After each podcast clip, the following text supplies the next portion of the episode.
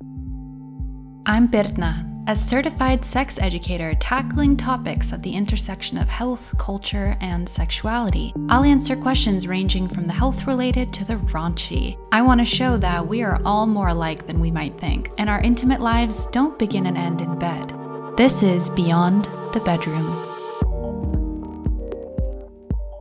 So, I sound a little bit different today, and it's because I'm recording in a real deal studio. Very exciting. I can whisper and you can still hear me.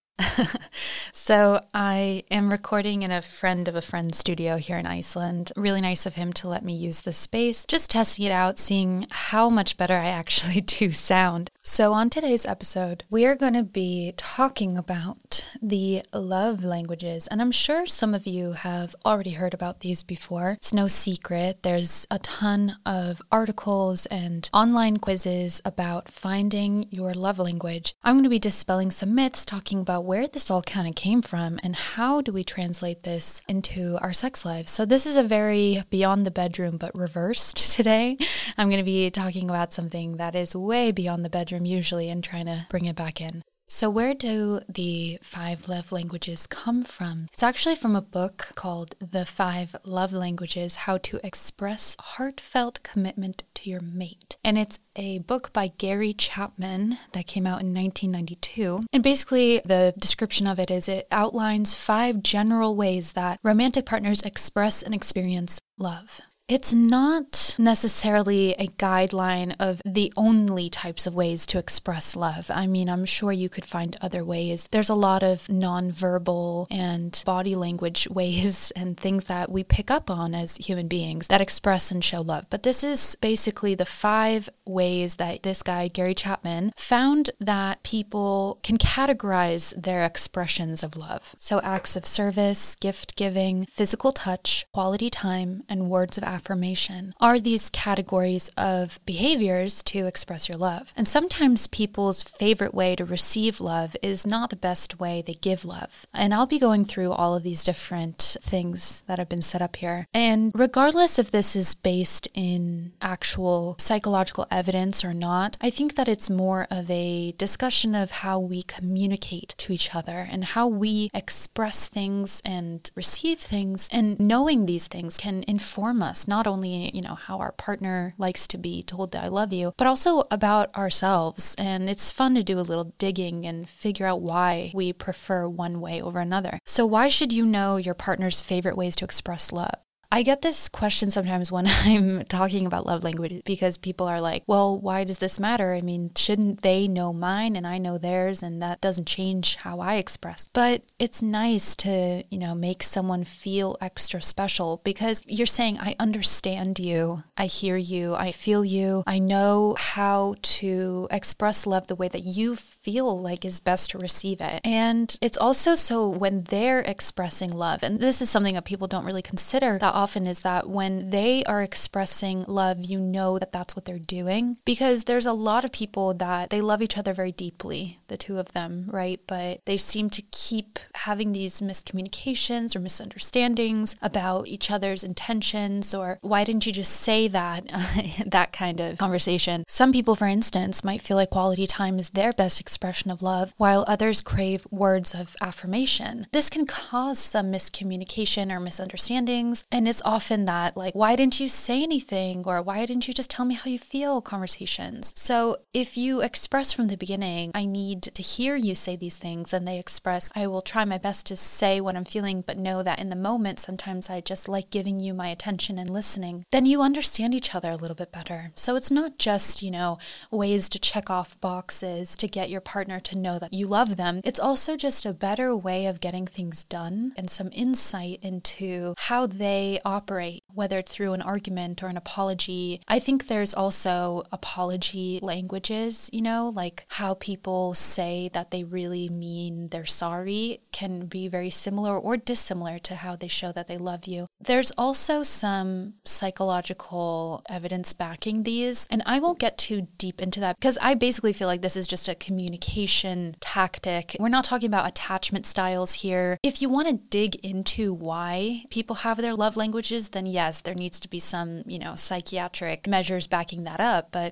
for the societal context, the partner to partner context, we don't need to back it up with any studies. But if you are interested, some psychological discourse from Egbert and Polk in 2006 suggests that the five love languages might have some degree of psychometric validity. So I, I read about that and it is pretty interesting because they're saying, you know, what he wrote about does have some truth. Truth meaning it can be backed up by social research. So to each their own, some people really do not need to see the research when it comes to communication styles. Some people really like seeing that. So if you're interested in that, go ahead and check it out. But basically, this guy, Chapman, he said that to discover another person's love language, one must observe the way they express express love to others and analyze what they complain about most often and what they request from their significant other most often. And there's this theory that he comes up with, which is why I'm saying this stuff about psychometric validity. There's this theory he has where people tend to naturally give love in a way that they prefer to receive love. And I don't know if that's always true, and I'll get into that later. But he also says that getting to know each other's love languages basically makes you communicate better and strengthens your relationship. And I personally do think that people's attachment styles and upbringing really factors into this. Some people argue that the way that you receive love best isn't always the way that you express love best. And the reason being is because they maybe are uncomfortable with the way that they receive love best. Like they receive it best that way, but they don't really like that, which can sound very confusing. But there's a lot of people that resent the way that they were taught to receive love but crave it. And you don't need to have a borderline personality diagnosis to be that kind of person who just feels a little bit uncomfortable, for example, with gifts, even though that's what they want the most, because they're uncomfortable with receiving love in general. And I think that's a bigger discussion. And there's also people that say that you crave what you lacked. So, if you didn't receive a lot of physical touch as a child, that might be the best way that you receive love. You know, I think that there needs to be a broader discussion about that. This is definitely not the place for it. So, this is what I will add. I've known people that, for example, with physical touch, we will use that. There are people that didn't get very much physical touch growing up and therefore crave it immensely in their romantic relationships, but are extremely uncomfortable with it in their platonic relationships. There's also people that felt smothered almost physically by their parents, so they don't really respond well to physical touch romantically, but are okay with it platonically, or also people that don't like it ever anyway. And I think that there's more to it than just your parents doing this equals this outcome. There are obviously other environmental factors and societal factors. Like, I know, for example, a lot of queer people might relate to this that the way that you express love, you might have a hard time figuring it out because you kind of just go with the flow with heteronormativity and you say, well, I really appreciate this nice thing someone did for me. So that must be the best way that I receive love. And I think that that's a different thing. Like, I like when people give me gifts,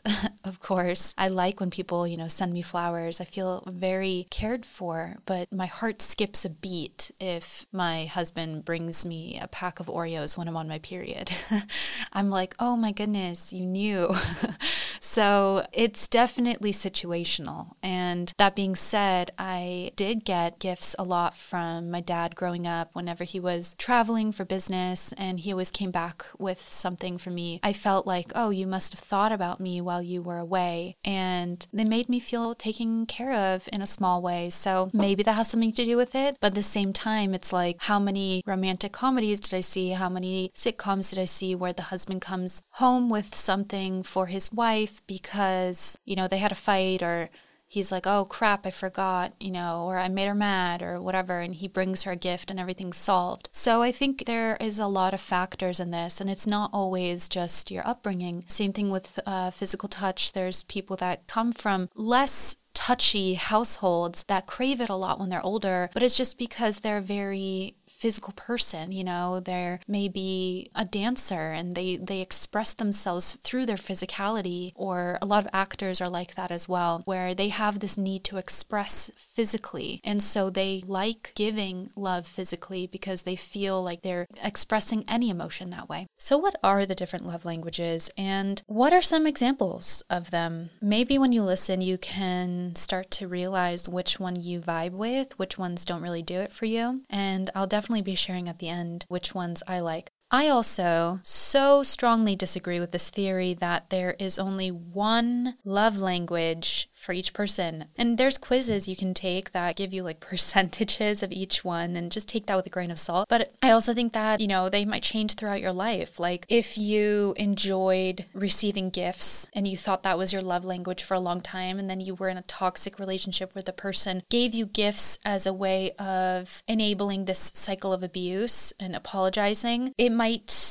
make you change your perspective on gift receiving. That's okay. I mean, a lot of things in life are flexible and fluid and ever changing. And it's okay. It's up to us to really take those things on. And we are really a lot more in control than we think we are. If your partner is the type of person who words of affirmation is their love language, they might need to hear, I love you. Writing them a note or giving them words of kindness make them feel really loved. And if you're this type of person, then praise and saying thank you, somebody writing you a thank you card, for example, or noticing something that you did and really praising you for it makes you feel really good. So, in sex, what does this look like? Of course, it's the what everyone's probably thinking first, right? It's literally during sex telling someone how good it feels, how great of a job they're doing, etc. But I also like to think of this as the talk outside the bedroom, which is what my entire brand of sex ed is about. I'm aware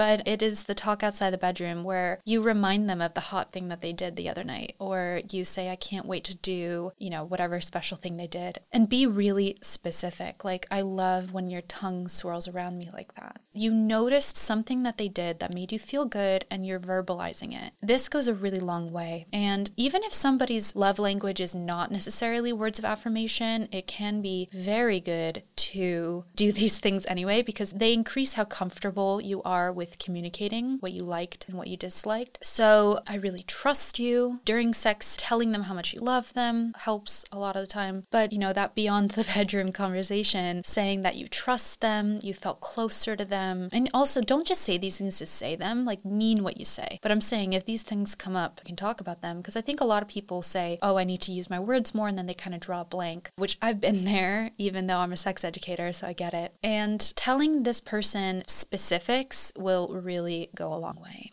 Quality time. So, there's a little bit of a divide on what this means for different people. So, it could be this giving your partner your undivided attention just focus completely on them, like no distractions, etc. But some people don't always define it this way. So some people define it as spending time together, like reading separately but together, or doing something nice together you enjoy, like watching a movie or eating together with no distractions, which reminds me of this thing that toddlers do. And I learned about this from childhood development classes and stuff, but it's called parallel play. And it's very interesting when you see toddlers that do this because there's some toddlers that vibe so well in this where they're playing separately, but they're together, so they each play better separately, even though they're together. And there's some toddlers that just do not understand this concept at all. They're like, no, why is he not playing with me? So I think that this is something that, you know, obviously sometimes through our upbringings, this kind of comes out. But I think sometimes it's just, I mean, I guess it's that nature versus nurture conversation that can be applied to literally everything. But I mean, I see this in children young as, you know, two and a half. But anyway, if your love language is quality time in bed, it can definitely look like focusing completely on them and reassuring that you want all all your attention on them. So I love what I'm doing right now. That kind of thing can help a lot. And I talk about this kind of with receiving pleasure, how if your partner's having an issue with just letting go and receiving, it's important to reassure them and let them know that you are having a great time focusing on them, that they deserve to be focused on, and that you are totally loving every minute of it. This is the kind of thing that can really help. So, 69ing, for instance, can be really tough for people who enjoy this version of quality time because it's hard to give someone your undivided attention when you're also receiving. So that's why some people like super do not like 69ing because they feel distracted and some people like love it. Quality time can also be something completely separate from what you're doing sexually but influence your sex life. So for instance, people who have responsive desire and are more sensitive in their brakes, which if you're not familiar with the dual control model, definitely look up Emily Nagoski. Her stuff is in the reading list on my website. But if you have responsive desire, it could be if your love language is more quality time based that you want to spend more time together before you get sexual. And I think that we don't talk about this enough because as we see time and time and time again in media is that sex should always be this super passionate spontaneous dance, right? Where you walk into the room and you see your lover and you just start making out immediately. But for a lot of people it looks like having dinner together and then watching a movie while you lay in their lap and they play with your hair for a while and then you are brushing your teeth side by side and it might warm your heart a lot. Just doing those mundane things with your partner just makes you feel connected connected to them. And then you get in bed and you just feel super warm and cuddly and it turns into really steamy sex. I mean, that is something that happens for a lot of people and they somehow go, I just don't think it's spontaneous enough. I mean, if you are loving what you're doing with that person, then don't put this added layer of pressure to make it look like something in the media that you really don't need to live up to. So, receiving gifts this one is tricky sometimes to talk about because people hear gift receiving as a love language and they automatically think about materialism, which is this whole other misogyny conversation that's tied in here, but I won't get into it right now. Just something to think about. But, you know, it doesn't have to be this expensive, huge gift. And people often confuse this love language of gift giving or gift receiving with materialism because they think about the commercialization of gift giving, like Christmas and having hordes of expensive gifts instead of what it could mean, which is just something small, something sentimental, something that you mentioned you wanted, even if it's just a little card. And this kind of ties in with words of affirmation, I know, but even if it's just a little card or a coffee you know, it's just they went out of their way to get you one too. That is a big thing for a lot of people that like gift receiving. It's you thought about me when I wasn't around, and this is the best way to show that, right? Or you're going out of your way to do something nice. So it's not just, you know, picking up the check or whatever, but it's also, I picked these flowers for you. Like it can be that simple. And people that have the love language of gift receiving sometimes have a hard time understanding how to work it into their sex life. But I always say, go with the most obvious choice here and visit a sex toy shop together, but I work in the pleasure device realm. So that's obviously my go to. I work at one of those. And I actually do love helping couples find gifts to give each other, or we're here to pick something out together and I'm paying for it. Like that's so sweet. And I love that so much. But it doesn't always have to be this, you know, expensive sex toy. It can also just be like a gift that makes them feel sensual by far, I think my favorite gift I've ever received from my husband was this beautiful Agent Provocateur lingerie set that's green. And every time I think about it, I just feel like such a special princess. But anyway, can you guess what my love language is? but it can also just be something that makes them feel cared for and sensual. So a lot of people, for example, like give a gift card to a sex shop. just kidding. I will stop talking about that. But like a bath oil or a silk pillowcase or an erotic print, like a photograph or something like that. Not like in a creepy way, like look at what I got you, like slip it into their work stuff or whatever, but like, hey, I got this for our bedroom. What do you think? Or like, should we get this for our bedroom? You know, ask them, of course, first before you hang up like a full nude of something. but, you know, it's just those small gifts that make them feel extra special. I remember like someone got me a chapstick or like a lip balm once in my favorite ice cream flavor because we had gone on a date like two years prior and he remembered my favorite ice cream flavor. And I just, I thought that was really nice. I was like, oh, you remembered. It's just something you can hold. I think for a lot of people it's that. It's it's something real and physical. Just just be like this is an object of my love. And animals do this. you know, mammals do this to each other. So I think it's something that's just in human nature too.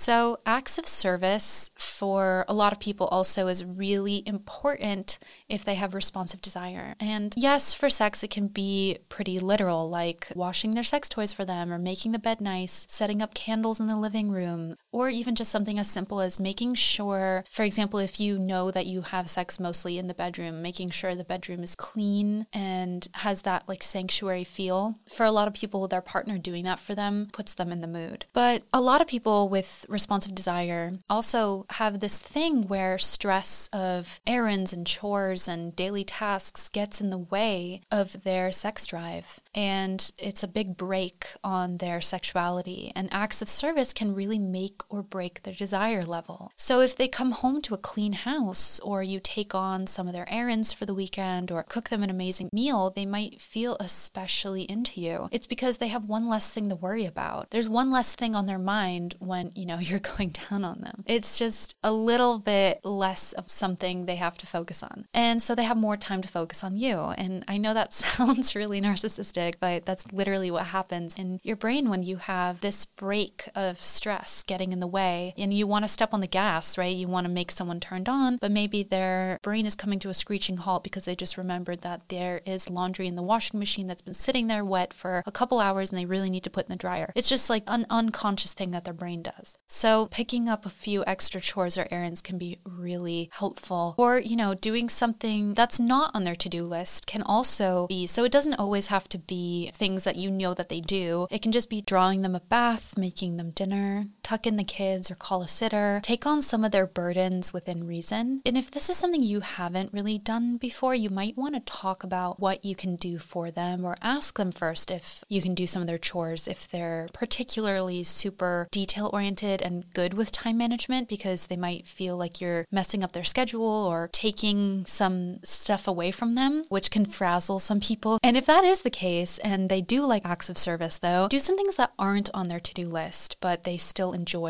doing. Like I, for example, I know that my husband really likes acts of service. And so if he's having a time where he's like particularly super busy and he works very, very hard, and I'm very proud of him and I let him know that a lot. And I'm doing that actually right now, I guess. So hi if you're listening. But I also do this thing where I'll just put a little bit more extra effort into like making dinner because it doesn't go unnoticed. He's like, wow, I can't believe you took some extra time to do this for me. It can also just be those things like if you do the laundry already, just fold the towels in a slightly more fancy way. These things don't need to be huge. You know, a lot of the time, those little things go such a long way. For example, I love when he wakes me up on the weekends by making me a coffee and bringing it to me because he doesn't drink coffee, but he knows that I do. And I think that that's just really nice. And that can be gifts or acts of service, but it's also stuff like some people get really turned on when their partner unclogs the sink or like does stuff that they just like do not want to do because they're like, thank you for not making me do that. I just, again, it's the nature versus nurture. It's just something sometimes when we are relieved or excited, we can get aroused. And I don't think it's always super deep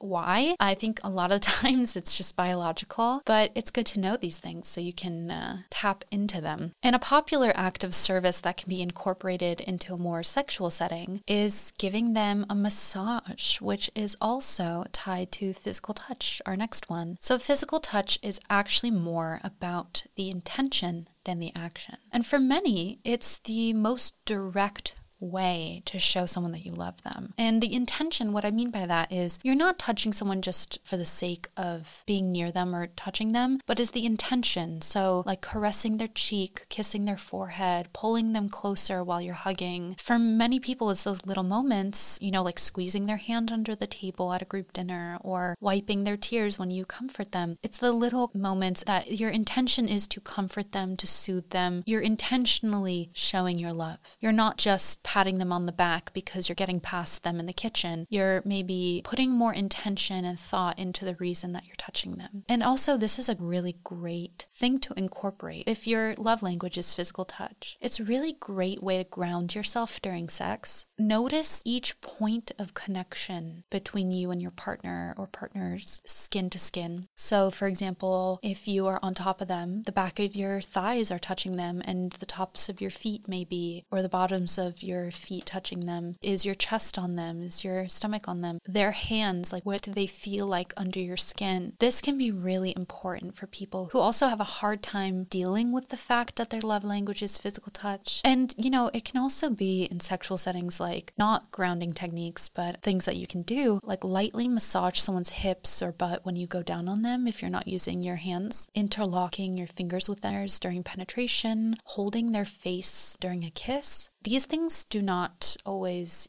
go unnoticed, and they will go very far if that person's favorite way to receive love is physical touch. And it isn't always sexual touch that leads to more arousal, like I've said. So, like a calming hug, spooning, playing with their hair, sitting in their lap, rubbing their back, these things can make someone feel like they trust you to be more vulnerable and they can really just embrace the love that you're giving them. It's also interesting to notice how these languages or ways to express and receive love play out in apologies, like I mentioned, but also in major life events. So I always like telling people, and I'm not a relationship coach, I'm not a therapist by any means, but as a sex educator, I like to sometimes educate on ways that you can get intimate with your partner because those things usually can spark some more sexy time. So it's interesting, like during childbirth, for example, what do you want to receive from your partner? Do you want physical touch as a way for them to show their support? Do you need words of affirmation? Them telling you like you can do this or do you need them to validate with your words what you're going through? Like wow this is very tough but you're pushing through or great job. You know you need to also decide what parts of this do you like because not all words of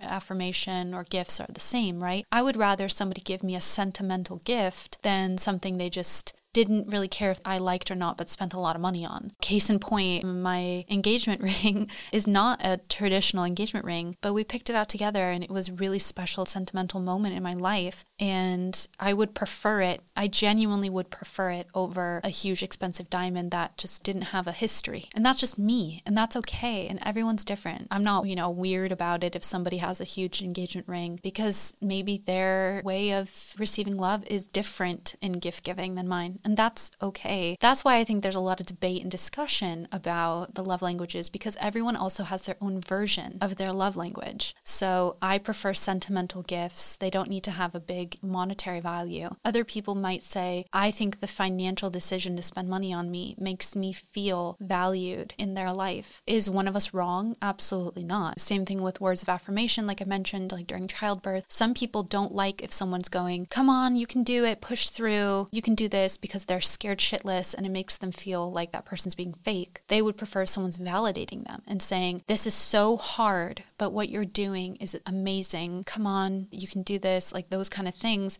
but in a validating way, not in a keep going kind of way, but a wow, you're doing so good already kind of way. Also, something that people kind of don't mention that much, but during major life events like the death of one of their family members or a wedding or whatever, how does that person need you to show up for them, if they've never really said these things out loud, like, I need you to do X, Y, and Z, just take a look at how they best receive love. So, you know, some grieving process is going on in their life. They might not really vibe with words of affirmation, other aspects of their life. So, you know that you don't really need to tell them that everything's going to be okay because they might not really receive that well. But you've noticed that they really respond to acts of service, do those extra things for them, offer to, you know, wash their hair for them in the shower, even, or lay out some pajamas for them, vacuum around them, create a clean environment for them. These love languages don't always show up only in those times of passion. The ways that we express and receive love are fundamental to who we are. I think it's also important to understand that our love languages, which are just a basically fancy way of saying the ways that we express and understand love, not just receive, but what we believe love is, because that looks different for everybody, but it's the fundamentals of who we are. So I also want to mention that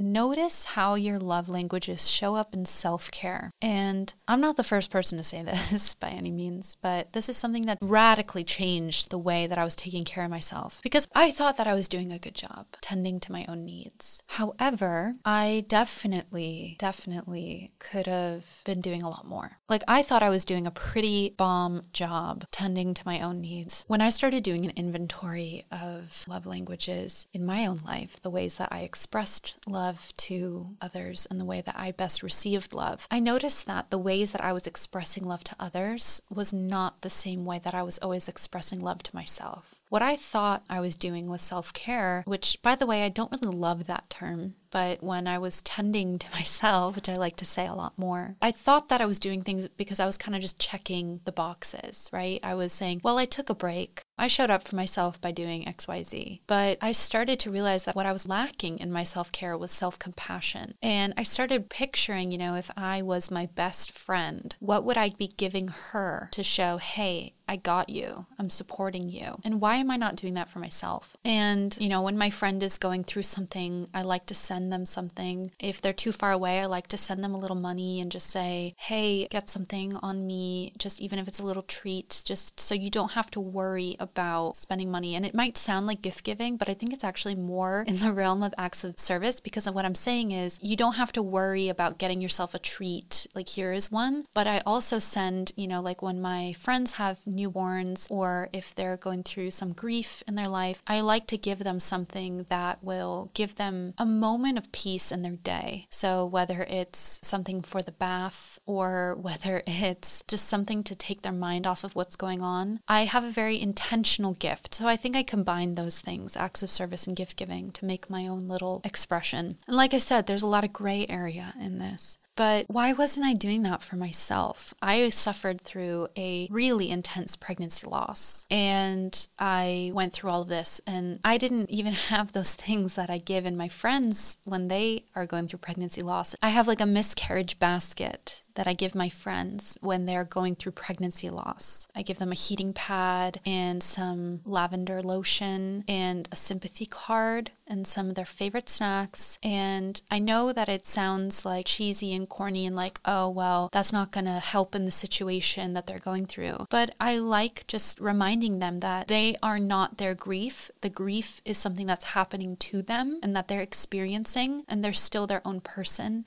But why didn't I do that for myself? And I kind of took that time. And when I took an inventory of how I was expressing love for others, I realized I wasn't fully expressing it to myself. It's also showing up in the ways that I express love, maybe sexually and physical touch with others, was not showing up when I was solo. And it's totally been a game changer for me. I feel so much more satisfied. And I think something that's missing a lot of the time, and I hear this pretty often people saying, you know, sometimes I'm masturbating and I still just feel like there's something missing. And I say, is it because it's the intimacy you're missing? And then they're like, yeah, and I don't feel like I can replicate that with another person. And of course, you're not going to be able to, to, you know, some degree, right? There isn't another person there. But are you touching your body the way other people touch? Or are you just kind of focusing on your genitals, kind of rubbing one out every single time? Which there's nothing wrong with that. Obviously, sometimes we're just like super horny and we just like need to get it out, and that's fine.